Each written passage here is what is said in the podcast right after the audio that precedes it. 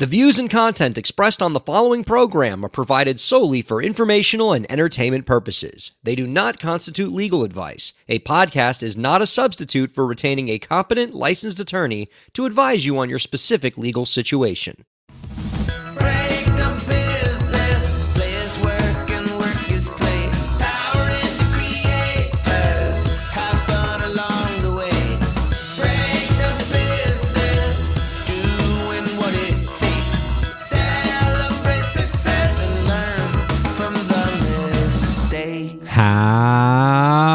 How's it going, everybody? Welcome to the show. It is time for Break the Business, where we empower indie creators and have some fun along the way. I'm Ryan Kairalla, and it is a pleasure to have you here this week. I am so excited for this show. So many great topics, an amazing guest, and a great co host to hang out with. Keeping it in the family, producer Lauren joining us. Hey, Lauren. Aw, thanks. Hi, Ryan. How you doing? I'm doing great. I had the most unbelievable night of my life. Night, Blah, blah. you know, and it's apparently it's so good. I just forgot how to talk. I had the most unbelievable night of my life last night. Last night. I attended the World Baseball Classic final, USA versus Japan at loanDepot Park here in Miami. And I've been watching baseball since I was a little lad. I've seen many a baseball game in many different stadiums. And I'm telling you, I have never, ever had an experience watching baseball that was anything close to what I experienced last night. It was incredible. It was incredible even though Team USA lost. It was still incredible. And I I am I'm still over the moon about it. It was unbelievable, Lauren. Wow. They Like- lose and you love it. Well, because here's what I found out about baseball because I've never been to an international baseball game. I've only watched like American teams play. Okay. And so this was the first time I went to a game where you had people who watch baseball in other countries watching the game with you. It turns out, despite the fact that baseball is America's national pastime, every other country in the world has more fun watching baseball than we do. Just All right, the, when the attendees. Yes. So, like in America, when we watch baseball, it's like we're going to church. We're quiet, we're reserved, we're on our best behavior. Ooh, we don't want to interrupt the players while they're doing something important. And I don't know why we're like this because America, we're not known for being quiet, reserved people. We're we're a boisterous bunch. For some reason, you put us in a baseball stadium, and it's like we're waiting in line at the DMV. Just, just quiet, wait in line. No, that is not the case for Japanese baseball fans. So, first of all, in Japan, they, apparently they love baseball. They love them some baseball over there. So much so that a significant portion of Japan's population made their way to Miami, Florida to watch their national team play in the World Baseball Pla- Classic. And when they watch baseball, it is a party. Okay. They're not quiet, they're not reserved. They're going nuts every second. They're cheering. And it's not just like disorganized random cheers because they're excited. It's organized. They have songs. They have a band. Like the band is playing music. Every single Japanese player has their own song. And, you know, that guy comes up to bat and the song plays. And all of the Japanese fans know all of the songs for all the players. And it's, It's like going they- to a wrestling match. Like it's incredible. And by the end of it, they're having such a good time and they're and the fans are so awesome and they're so kind like they don't boo the other team or anything. By the end of it, you kind of want to root for them. I wasn't even mad when Japan won at the end. And oh, and by the way, the ending, oh my God. So the ending couldn't have been more perfect because the last out of the game, it was on the Japanese side, it was Shohei Ohtani pitching. I don't know if you know who Shohei Ohtani is. No. Uh, Shohei Ohtani, who who is a Japanese player who plays in the United States, he is one of the best hitters in baseball, which is which would be incredible if it weren't for the fact that he is also one of the best pitchers in baseball, which doesn't happen. Like we haven't like you don't you usually have to pick one. He's insanely good at both. and so it's the ninth inning, it's the championship game. He hadn't pitched the whole game, but we're like, you know what, we're gonna put our best guy in to pitch the ninth to win the game. He got to pitch against Mike Trout, who is like the best American hitter. And normally they play on they play on the same major league team, so we never see oh, them play these are each other. Okay. Yeah, they're, they're teammates in Major League Baseball, but USA versus Japan, they're on different sides.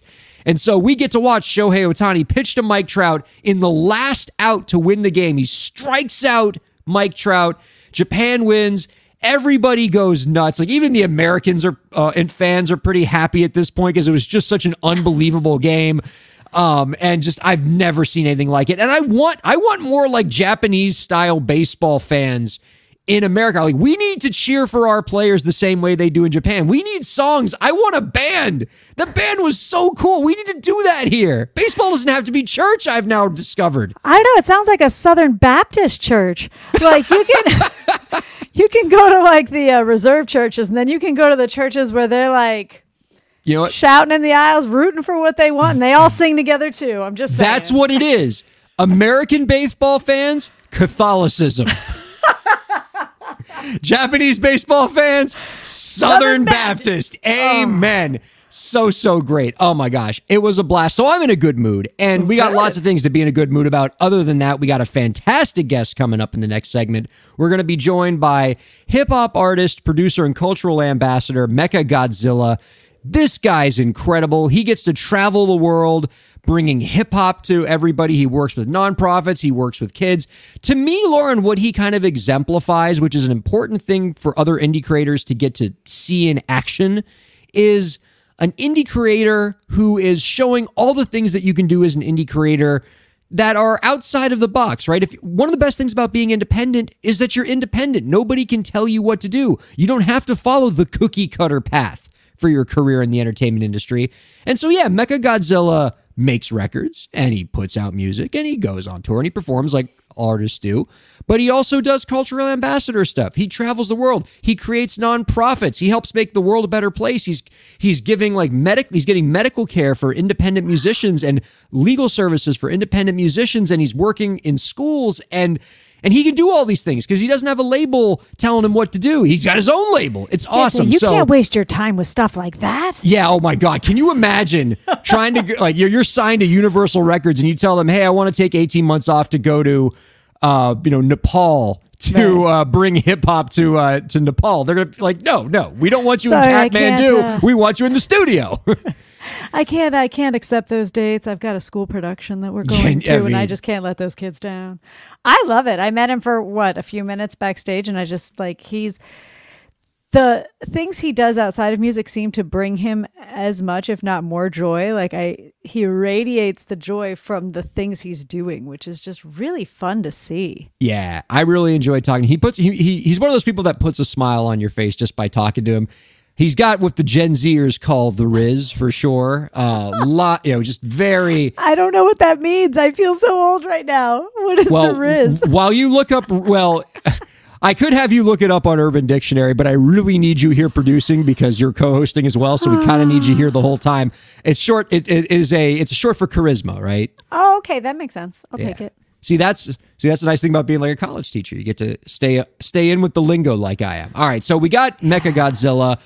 Um, before we do our AI Overlords tip of the week, I just want to just talk very, very quickly about this insane thing I saw about Ticketmaster. We've talked for weeks about how like Ticketmaster is just like the worst, and and we are seeing more and more cases of artists who are trying to make their concerts affordable, who understand that we're going through hard times right now. A lot of people struggling to make ends meet, but you still want them to enjoy music. So we're going to try to price our tickets as low as possible. And of course, one of the bands that's going to do this is The Cure. Because, of course, because The Cure is awesome. Robert Smith, genuinely wonderful human being, and he wants people to be able to go out and see his shows. So he prices the tickets to a the a The Cure show at the very fair and reasonable $20 a ticket. In fact, that's not even reasonable. That is practically giving it away for somebody like The Cure. I would pay a lot more to see Robert Smith uh, sing in concert. So $20, good on The Cure for uh, really reaching out and helping out their fans there. Ticketmaster, however, did not play ball.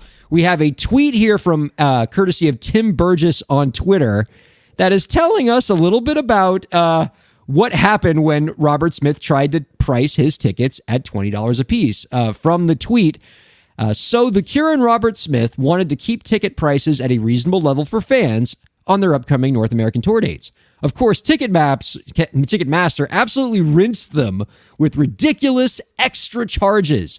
So if you look, you, if you're for the radio audience who can't see what Tim Burgess posted here, all right, The Cure. So this is somebody who bought four tickets to the show times $20, $80. Pretty good night out for four people. Like if you can get in and out for 80 bucks, that's always great. Shoot, you could even buy uh, one popcorn for the four of you to share and you're at 100 bucks. So still pretty good night. But then Ticketmaster comes in and says, "Oh no, no, we can't let that happen." As the receipt shows in the tweet, Ticketmaster tacked on a $46 service fee, a $40 facility charge, and a $5.50 order processing fee. What the difference is between a service fee and an order processing fee, you would think that order processing would be part of the services that Ticketmaster provides. I will never know, and it is a mystery best left to the greatest scholars of our time. But now, The Cure tried to price this at $20 a piece, and for these four people, that reasonable Cure price put their final bill when the Ticketmaster uh, fees got added to it at $172.10.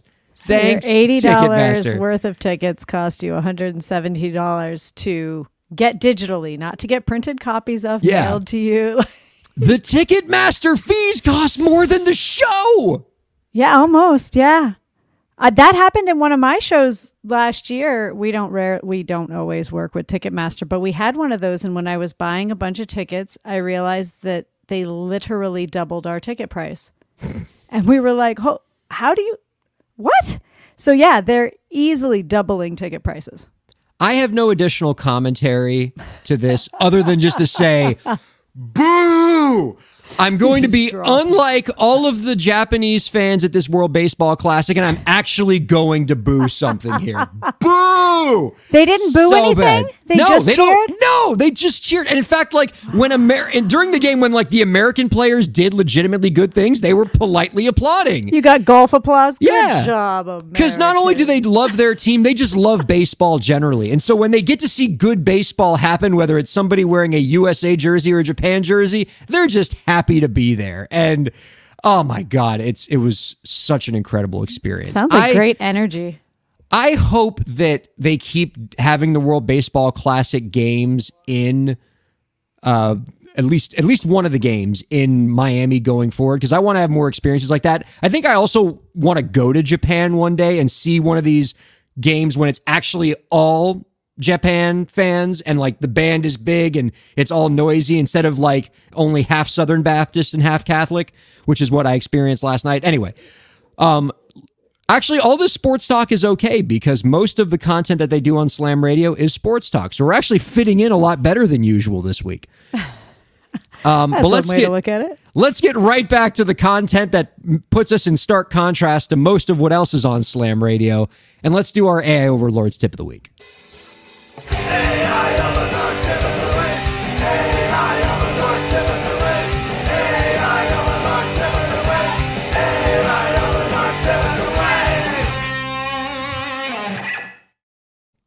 In honor of the World Baseball Classic, our AI Overlord tip of the week is going to involve baseball a little bit. So, as you know, for the folks who are following the show more recently, we've been challenging our AI Overlord to give us tips of the week while also having to shoehorn in a quote from a movie. And so this week, what we're going to do with ChatGPT, our AI overlord, is to have it give a tip of the week, but it needs to include a quote from what I think is the best baseball movie that's ever been made, Major League, the 1990 classic Major League. It, I, I think I still watch it once a year on an annual basis. And so I just grabbed a quote from that movie. The quote is when Harris says to, or I'll set the scene. All right, little little set scene here. okay, Pedro Serrano is the big power hitter on the team, and he's into some like, you know, kind of mystical sort of Caribbean religions, and he's got Jobu, this little character guy who's like the god that he worships or whatever. And he's trying to pray to this god to help him hit a curveball because he's having trouble hitting a curveball. And the uh, pitcher on the team, this guy Harris, sees uh, Serrano praying to Jobu and says to Serrano, Have you considered accepting Jesus Christ as your personal Lord and Savior? And Serrano says, um, I know Jesus, he is a good man, but he can't help me with the curveball.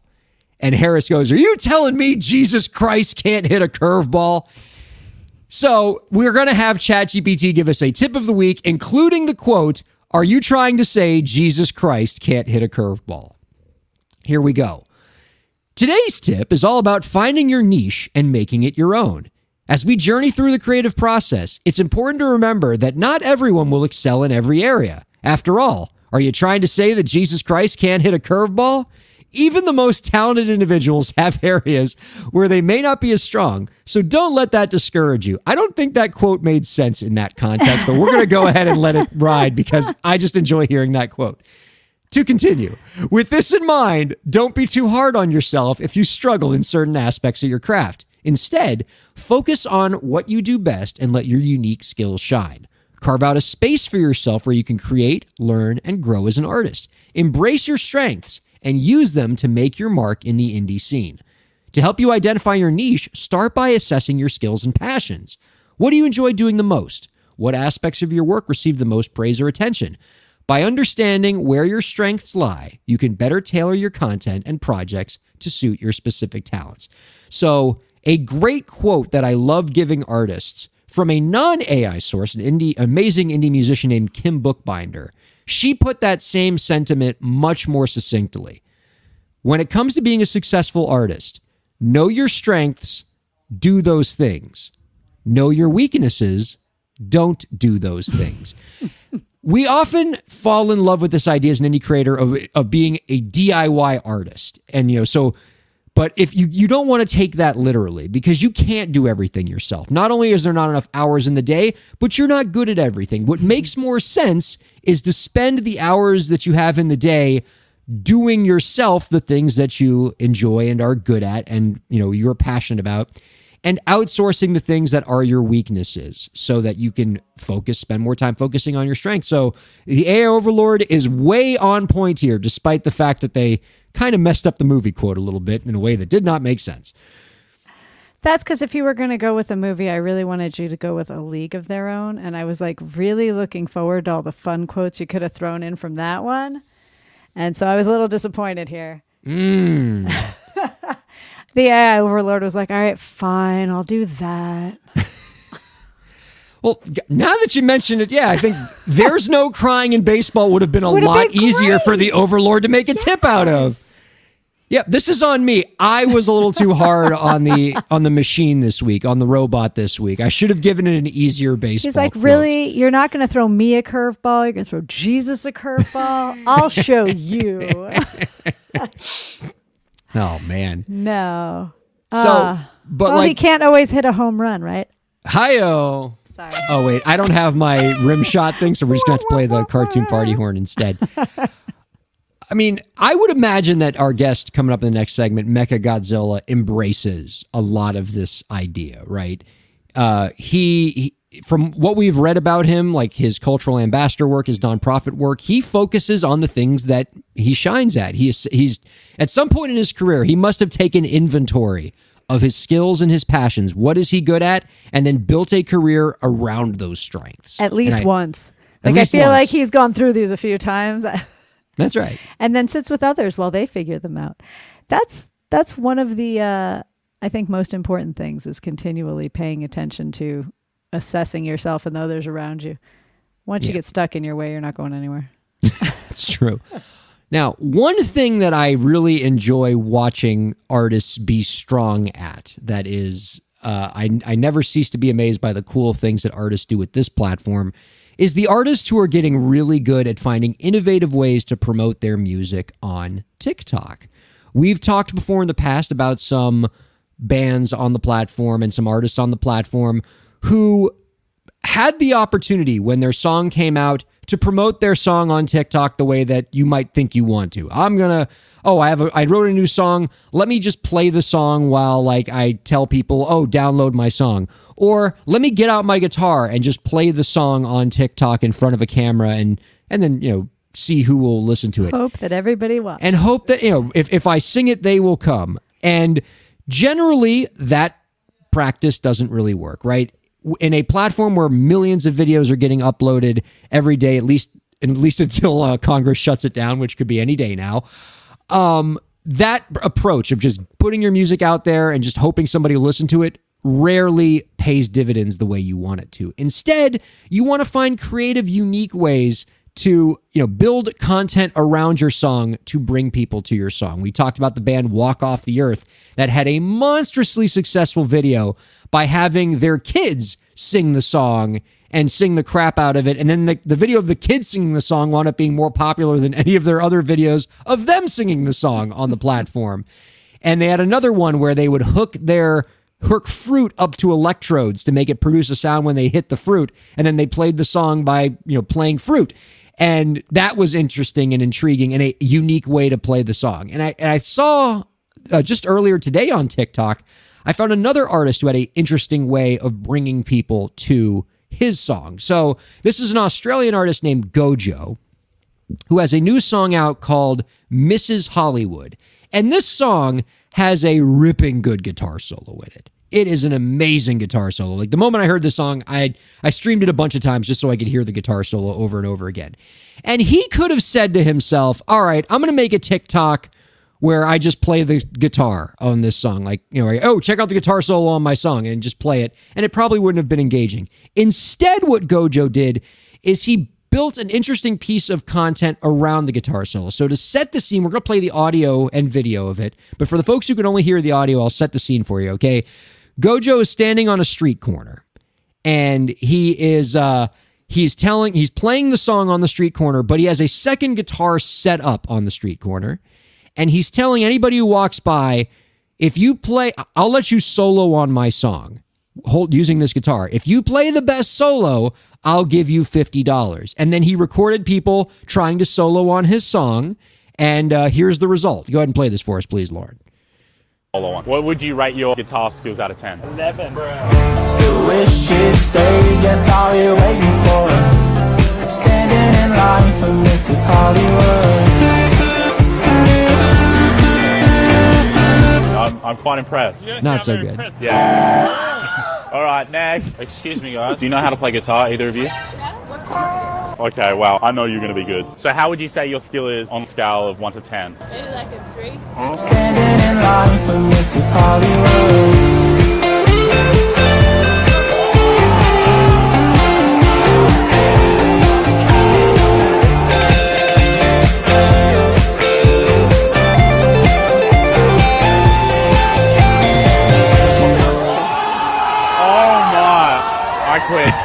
Okay. Yeah. Okay, that, So- I love it. Right. So the first, so he, you know, he's saying fifty dollars to who can who can play the best solo on my song while I play. The first guy goes up. It's not very good. And he even says in the beginning, "Oh, The how do you arrogant rate your guy, guitar?" right. Yeah, the arrogant guy. He's like, "Oh, I'm a ten out of ten guitar player," and his solo isn't that good. And then the next girl comes up, and it's a girl, and he's like, "Oh, how, how do you rate your guitar skills?" Go-Jo asks her, and she says like a three out of ten. And of course, like he plays it, and she solos on it, and she absolutely it, shreds. yeah. And you know, she gets the fifty dollars. And it's pretty obvious. All right, this is gonna like break some people's hearts. It's pretty obvious when you after you listen to the video a few times, the whole thing was a setup, right? How was the solo perfectly mixed? and and then if you go ahead and you listen to the track, it's the same solo from the track. The whole thing was a setup. She this there wasn't just some girl walking down the street who ma- who happened to play the magical solo, but setting up this whole funny sequence where you have somebody playing and he's not very good and then this girl shows up and she's all tiny and you don't think she's going to shred and then she shreds. That's the different, you know, having that really interesting plot line is the difference between a video that's going to get you 300 views and a video that's going to get you millions of views, which is what this one did. And so, with just a little bit of interesting thought by telling a story, you can uh, have a much better structure by which to show people check out this awesome guitar solo, right? And in English classes, they teach us show not tell, right? With writing, like don't don't tell you don't tell the person don't tell the reader that the character is happy show them that the character is happy by writing about what the character is feeling right don't tell us this uh guitar solo is awesome by just kind of throwing it front and center and just playing it for you. Show us, like tell us a story uh, as this artist did. And and you know and, and build build a narrative around it. Have a have you out in the street.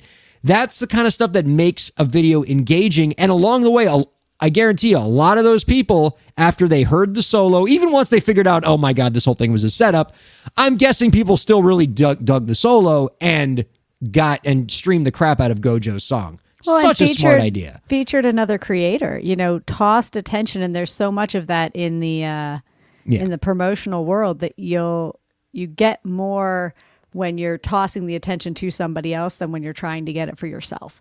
So if you are going, wow, look at this incredible guitarist that featured on my song, you're Yeah. tossing that attention. Yeah, it promotes your song, but you're tossing the attention to another creator that's work you value. And Yeah. I think that's a great thing. I kind of want to know.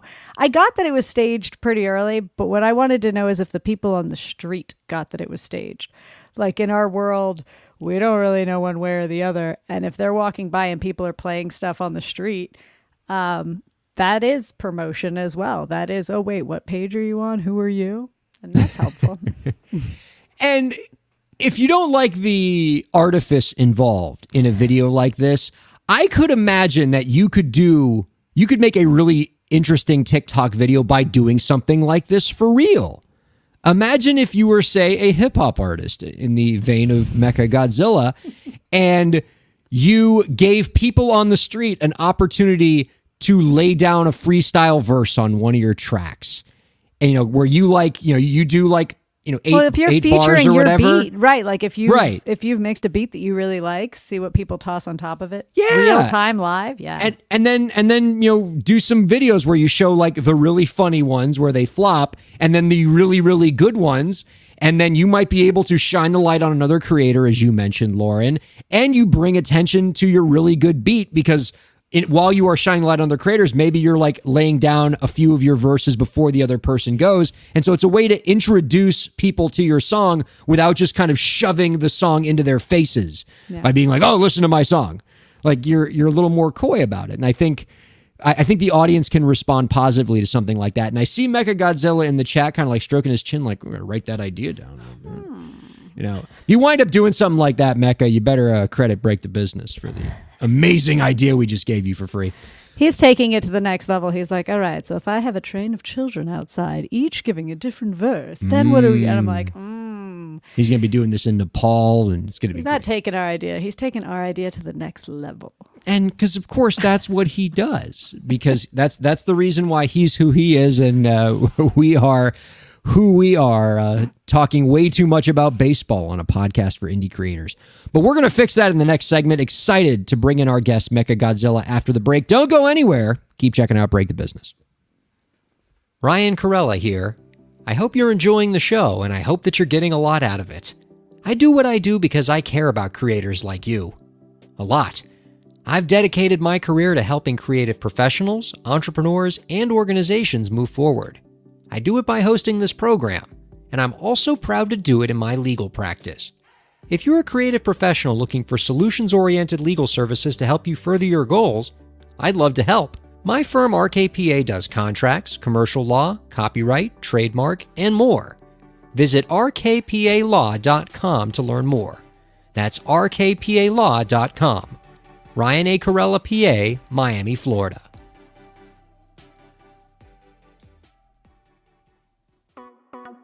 Streaming services for Break the Business provided by LEK Entertainment. LEK Entertainment is a full service entertainment company offering everything from consultations to full scale events and productions, including audio and video productions, voiceovers, staged theatrical productions, script and music development, and streaming services. For more information, visit lekentertainment.com. LEK Entertainment wants to help you bring your story to life.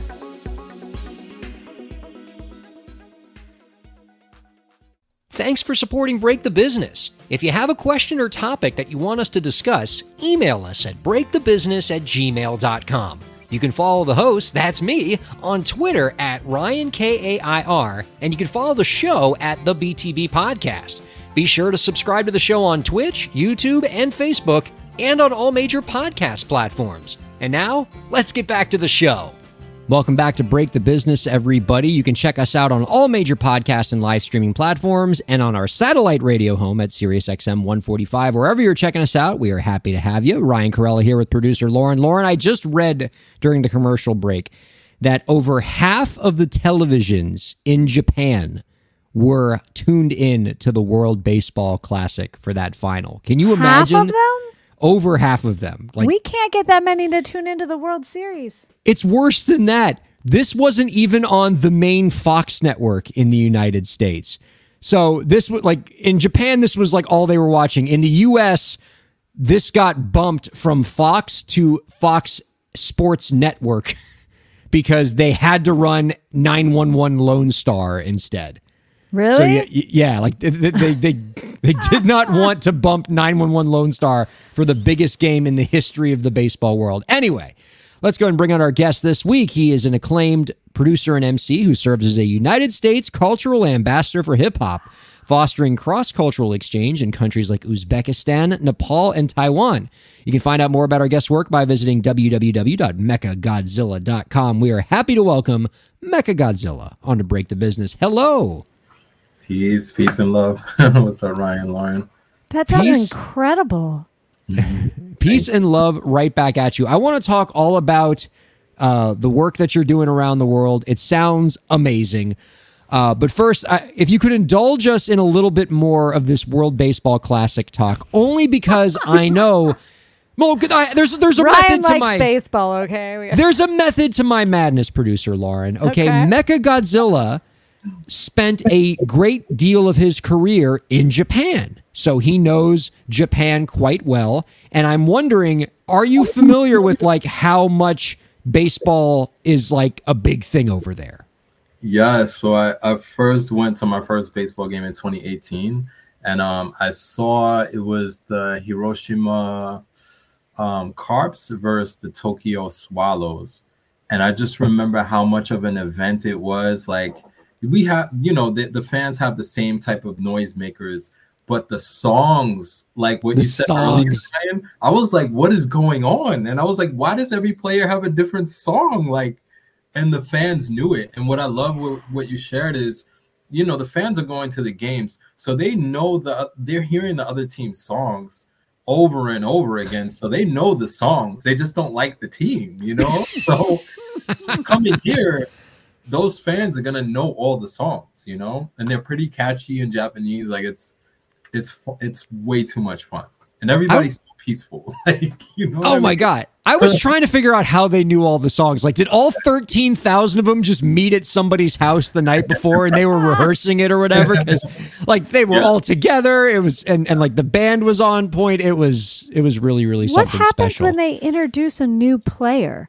Like, I get over time, you know the people's songs because you've heard them over and over. Is there like a launch party? Like, we've got a new player on our team. Here's their song. Like, That would be funny. You got a it has to come release out party. somehow. Exactly. right? that would be funny. Like a just- That's right. Just Mecha drop the- Godzilla produced the album for our new player. just drop this hot track for the new DH. Um, okay. But Japan isn't the only country in the world that you spent a lot of time in. You are, in fact, a world traveler when it comes to the music that you make. You are a United States cultural ambassador for hip hop. Yeah. That has to be the coolest job title in the federal government. When I was a kid, I wanted to be like a senator or something. Now I want to be a United States cultural ambassador for hip hop. That sounds incredibly cool. Eh, Tell me there's like a Senate confirmation process for this. Like you have to go before a committee. Joe Manchin's like listening to your music, like, oh, this MF are spitting. This is great. Uh, how does one get this gig? I want this gig. I mean, not the hip hop part. Like, I'll be a cultural ambassador for. Uh, Yeah, I I gotta say, um, there's a there's a thing called Next Level USA, and they partner with the Meridian International Center um, in DC, and this is powered by um, an idea that came out of the uh, UNC Chapel Hill Music Department from this gentleman named Mark Katz, and he realized that um, there's countless hip hop artists that don't necessarily have funding or resources to amplify their work globally. Like he noticed that there was just a divide, similar to what you were saying, like with the major labels earlier. Like the labels, you know, they have they have a budget to push you in and and push you in a particular direction. But artists like me like to do more grassroots things. And Mark, he realized like artists like me don't necessarily get the resources to. So he created this grant in conjunction with the U.S. Department of State. So all of these groups are involved, and every single year they get uh, 25 hip hop artists, whether it's graffiti, breaking, DJs, MCs, DJ, um, beat makers, and they get them together. Uh, It's an application process, so they have to go through hundreds of applications, and they select the Avengers, and then they send teams of five to different countries The Love Avengers. that. yeah the hip hop avengers really and it's you know all different ages some are as young as like 20 early 20s to hip hop legends and you won't believe like some of the legends that have gone and they send us on these different teams to work in disenfranchised communities around the world um i don't want to say that we bring hip hop there because hip hop is definitely there but we blend with the community. We listen to the youth. We give master classes in our particular um like study. And then uh, we pull the resources to have a big concert after two weeks with all the kids and get the city to support them you know? So it's literally next level work yo. It's amazing it's so That's much fun incredible. So you work with the young artists in that area who are doing hip hop, and you you know you work alongside them in like a masterclass format to get them ready for some kind of big event in their community. To produce Yes. a live entertainment event, which is Yes. value unto itself. Yeah. For both them and their community, seeing the power of performing. Yeah. Dude, for particularly in Uzbekistan, um, it's a very Muslim country, and the voice of women doesn't necessarily get pushed up to the forefront. So a lot of us use the platform to push these women on the stage that are just incredible artists.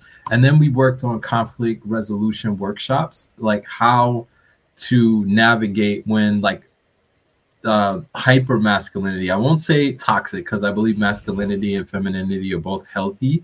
It's just um, hyperness is too much. So how do you uh, resolve those conflicts in a peaceful way and still get what you need to get? You know, integrating with like a man that might be just way too much. And it's the old USSR, so it's like that energy is very it's still there you know so we do like different workshops and entrepreneurship workshops as well to identify areas where they can start amplifying their voice and possibly make some money too so how do you get past the language barrier with the work that you do? Um, well, I learned enough in Russian. So what I do, all the countries that I go to, I I try to learn enough, like Strasvitye. Like as soon as they hear that, Minyazavut Mecca, you know, they're like, what? You know? So the same in Japanese, I try to learn enough, and that's like a hook. And it gets people very comfortable. And a lot of them speak English, um, Uzbek, and Russian, which is tr- you know they make americans look really dumb like American,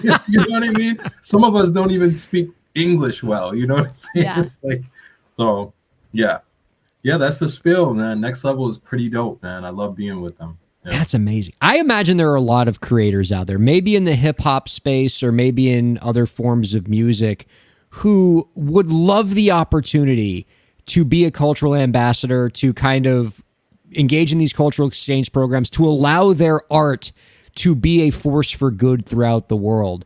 For the artists out there who might be interested in these kind of programs or similar programs, do you have any advice for them on how to get started? yeah if you're in the hip-hop uh community it's next underscore level underscore usa.org uh the application process is towards the end of uh the fall each year that's when the app opens so keep your eyes out in october for the application and try to apply and then um Oof, this is a good one. It's not necessarily US. Um, there's a lot of grant money here, but it isn't that easy to get. It took me like five or six years to find next level. Like just consistently searching for artist grants, like for musicians particularly. Um yeah, this is this is a good one to be honest. I can't sit here and give you like an answer that's it's not easy. I will say Yeah. that to the artists out here. It's not easy. But if you're in hip hop, try Next Level USA. You will be surprised.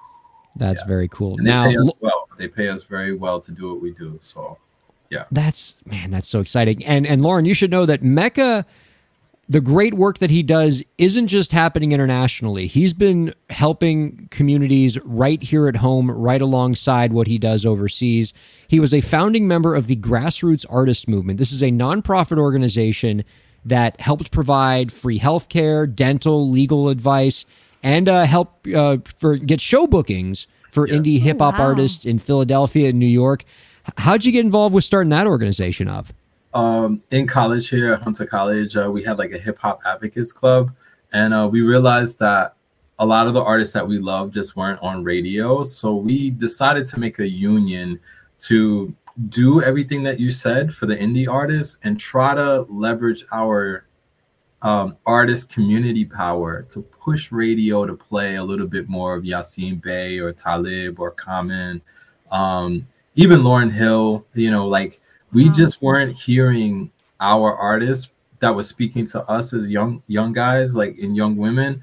Um, so we really, you know, we had like a lot of engagement, I would say, with the industry just to see if they would equalize the messaging on the radio.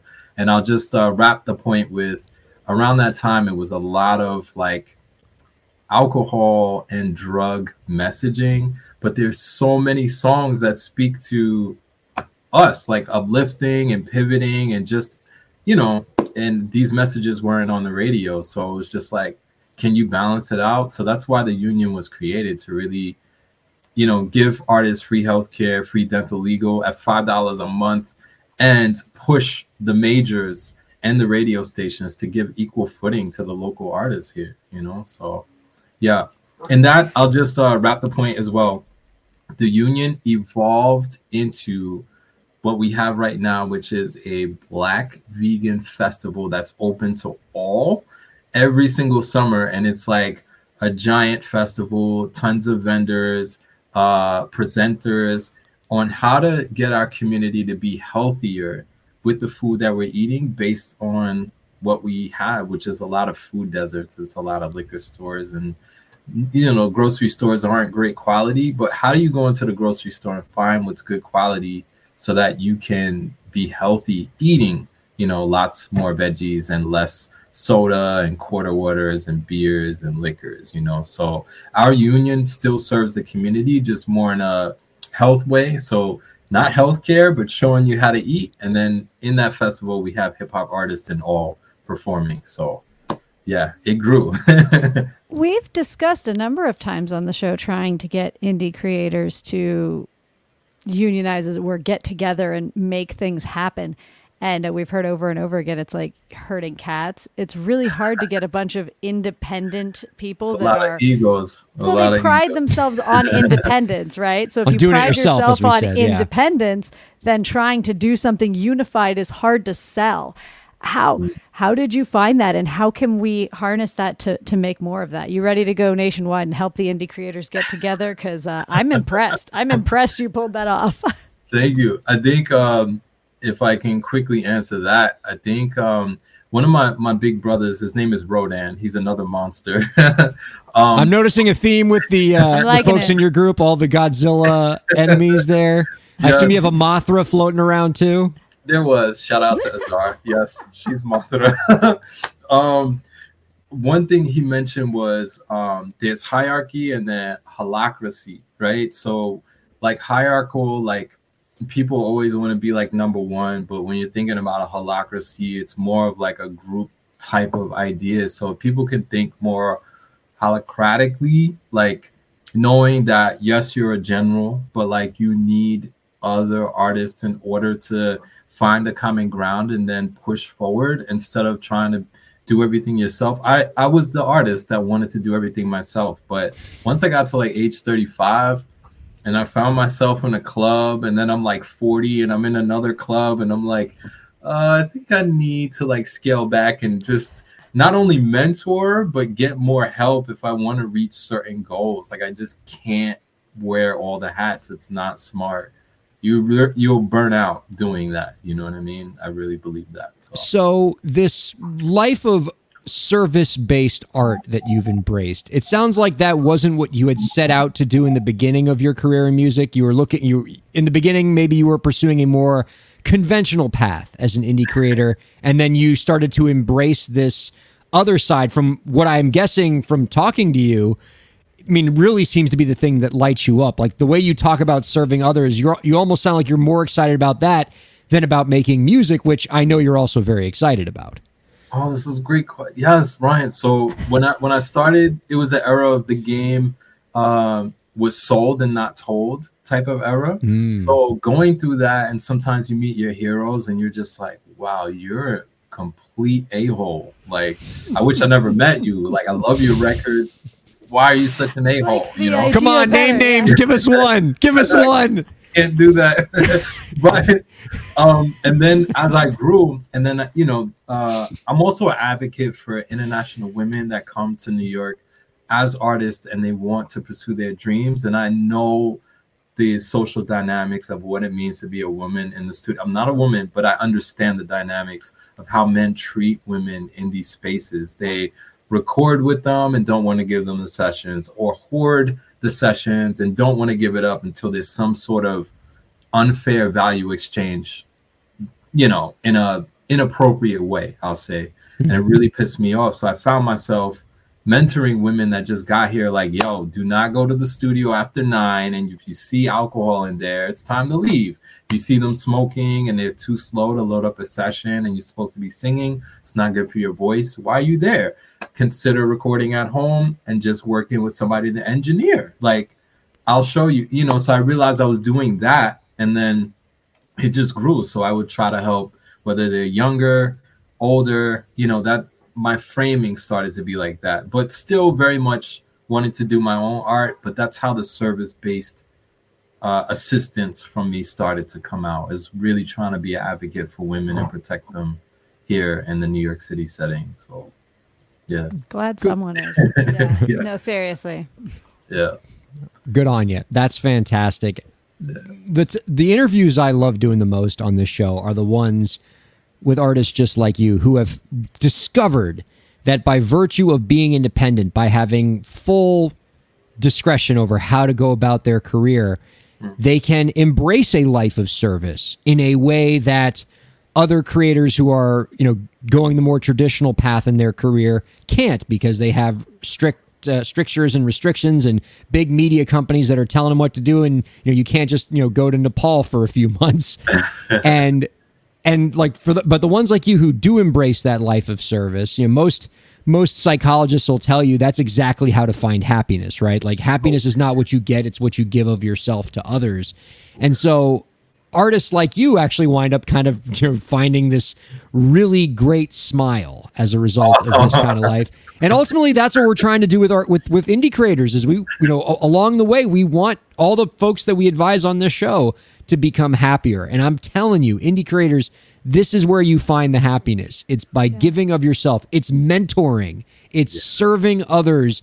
And by virtue of being an artist, by virtue of being a creator, by having this gift that you've honed and sculpted, you are in a really good position to give to others because that gives you influence and you can mentor others in art. And people tend to follow great artists and, and do the things that they say. So, you know, somebody like MeccaGodZilla, you've realized this Yeah. and you've used your great talent and your gifts as a force for good not just at home, but throughout the world. And that's so inspiring to me. Yeah. Thank you. Teaching, sharing your passion when it's something that I think our culture doesn't value as much as it could should. So showing showing people like you uh, that there is value in things that they care about and can share a passion with somebody, I think is is incredible because you get to see that light continue. Like if it's burning a light in you and everybody else is going, well, that's a nice hobby, and you can come in and say say thanks. I know you think that uh, being a YouTube star isn't a career, but guess what it is for somebody. Um, but being able to show people that they enjoy what they're doing and can smile like you're smiling, like, hey, listening to this made a whole group of us go in with you and go, oh, that was awesome.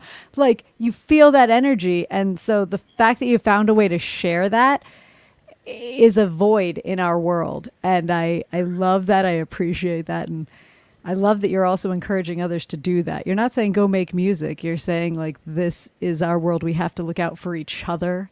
We have to build on each other. So good on you, as Ryan just said. Thank you. Thank you. Now, there's no way to transition to what I'm going to ask you next. We cannot have this amazing, powerful discussion about the power of hip hop to change the world. And then I'm just going to completely shift into what I'm really excited to talk about here, which is a hip opera album about Street Fighter. Oh, But I need to ask you about this, oh. okay?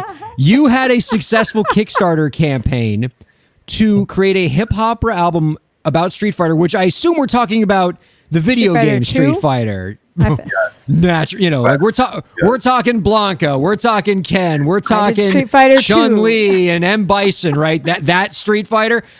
I did not think that Street Fighter and hip opera, or, or Street Fighter, hip hop, and opera could all be brought together in what sounds like the greatest piece of art ever created. And of course, it it got funded on Kickstarter. Who wouldn't want to fund that? Please tell us about this. Oh man, Ryan, I'm like so geeked that you just asked about Thank you.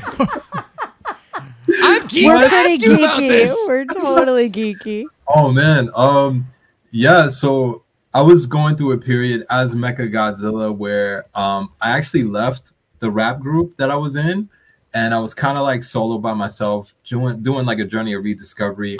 And my family are all um on my dad's side black men that took martial arts, particularly Kyokushin, in the 1960s when it first came here. So I grew up in the dojo. So that's like the Ryu connection on that side. And then I was just like, I love Street Fighter. So I was like, what if I just put myself as like a black version of Ryu and then wrote these world warrior stories of me and my friends as I traveled through Tokyo. And then I literally was like, I'm gonna make a movie. So I just scored and I wrote all of these songs and I left blank spaces for the feature artists that I wanted, like my World Warrior friends, whether it's Canada, Singapore, Philly, like I got everybody that I loved and they were the Street Fighter characters. And then I just made a musical based on some of my real life experiences from suicides in Japan to um, going to the club and seeing like large professor DJing, um, just all of these topics that represent things that I care about. And yeah, I fight with Vega and Zangief and Bison in this. this so it's like 15% fantasy and 85% like true stories. And I just use Ryu as a vehicle to tell these stories. And there's acting, poor jokes, all of that in this. So yeah, it's it's awesome, man. Yeah. Where did I find this? I didn't. Right. I missed. I missed this in the pre-show. Like what? I want to Yeah. listen. It's called Ryu Black Perfect 10 on Spotify. And I gotta say, uh, Ryan and Lauren, a few like a year or two after it, it it was out, it was gonna be the 25th anniversary of Street Fighter. So I sent the song to Capcom and they put it on their box set. Like they loved the song so much it ended on like a box set, and I'm like etched in hit Street Fighter history for this song. Like, Yes, you're now Street Fighter canon. Like that's That's Yeah. amazing. Like Yeah. that might be the, congratulations. That might be the coolest thing that's ever happened in the history of Street Fighter, except for the fact that one time with Blanka, I managed to destroy that car in only 20 seconds. So, so it's it's right behind that. All right, it's number two. Wow. Like you, like your album is definitely is the second best thing in Street Fighter history. You should feel good about that. I gotta ask you, Ryan, did you do that with the home gaming or in the arcade at the console? Like, where did you do that less than 20 seconds? break? Oh, it was definitely the home game where I could use all kinds of Game Genie shit. Obviously, I don't got the Shout out to quarters to do that in the arcade. I needed every cheat code imaginable, obviously. Yes. And we didn't have Google to look up cheat codes. That's right. It wasn't a thing. Oh, yeah, had to buy that game genie. It like melted your Super Nintendo. It was a mess. You can find out more about our guest work by visiting meccagodzilla.com. Lauren, here's what I'd like to do, okay? I want to give you a little bit of time to set this up. M- Mecca's got a really great track that we want to play on the show called Tread. So, what I think we should do is I'm going to ask Mecca the final question, and then we'll close with his song at the end and then we'll do the uh the the break the business Jonathan Mann outro at the end. Does that work? Can we can we Yeah, yeah, it's a lot of walking and chewing gum here. Yeah. All right. So while while Lauren's setting that up, Mecca, um, I will ask you our final question. It has been a treat, by the way. I've really enjoyed this. Lauren and I have had a great time. Last question for you, which I'm particularly excited to get your answer on. Do you have any last tips for the indie creators out there to help them move their careers forward? Ooh, um, first and foremost, don't do anything that doesn't make you feel good. Um, music is definitely a feeling, and everything that I create, I create at my own pace, and I don't create if I'm not feeling good. So first, just try to make sure you get in a state of feeling good, and then lastly, do not keep up with the wave. Like f the wave. Who cares what anybody else is doing? Just try to figure out how you can like do more self-discovery and connect more to you and create from that space. There's tons of other things i can say but the biggest things is like yo the the algorithms are like kind of dictating what you should be liking and sometimes it makes you feel inadequate or invalidated. F the algorithms. Algorithm literally is al gore dancing. Who wants to do that? yikes. You know what i'm saying? So don't keep up with that. You know what i mean? And we've all seen it. We've seen I'm- him do it you know? I'm never gonna forget. I'm never gonna be able to get the image out of my head of Al Gore at like the 2000 Democratic Convention. Yeah, so that's that's my advice you know, you know? Al Gore. yes. Um, Oh no. great dismount, Mecca. Again, you can find out more about our guest work by visiting www.meccagodzilla.com. That's M E C C A Godzilla.com. This has been an absolute blast. Thank you so much for hanging out with this us hanging out with us this week, I should say. Speaking of people who can't even speak one language. Don't be a stranger, all right? We'd love to have you on again real soon. Keep let us know where in the world you're heading next, and we'd love to keep track of you. I appreciate it thank you both so much i appreciate you thank you. All right, now we're going to play here on Sirius XM Radio MeccaGodZilla's latest track, Tread. Before we play it, do you want to tell us anything about this track? Yeah, this is an exclusive. It drops on April 4th and uh, it features a really talented MC from Philly named Keen and uh, hip hop legend Eric Bobo from Cypress Hill on djembe. So I produced it. Keen's, ra- Keen's rapping. It's a track about just going all out, being frustrated and going all out with a bang, you know? So enjoy. Can't wait. So, all right. So, uh, want to thank uh, our guest, MeccaGodZilla, producer Lauren, and all of you viewers and listeners for checking out Break the Business. We're going to play Tread now. And so I will bid you all adieu. Thanks for checking out Break the Business. We'll see you next week.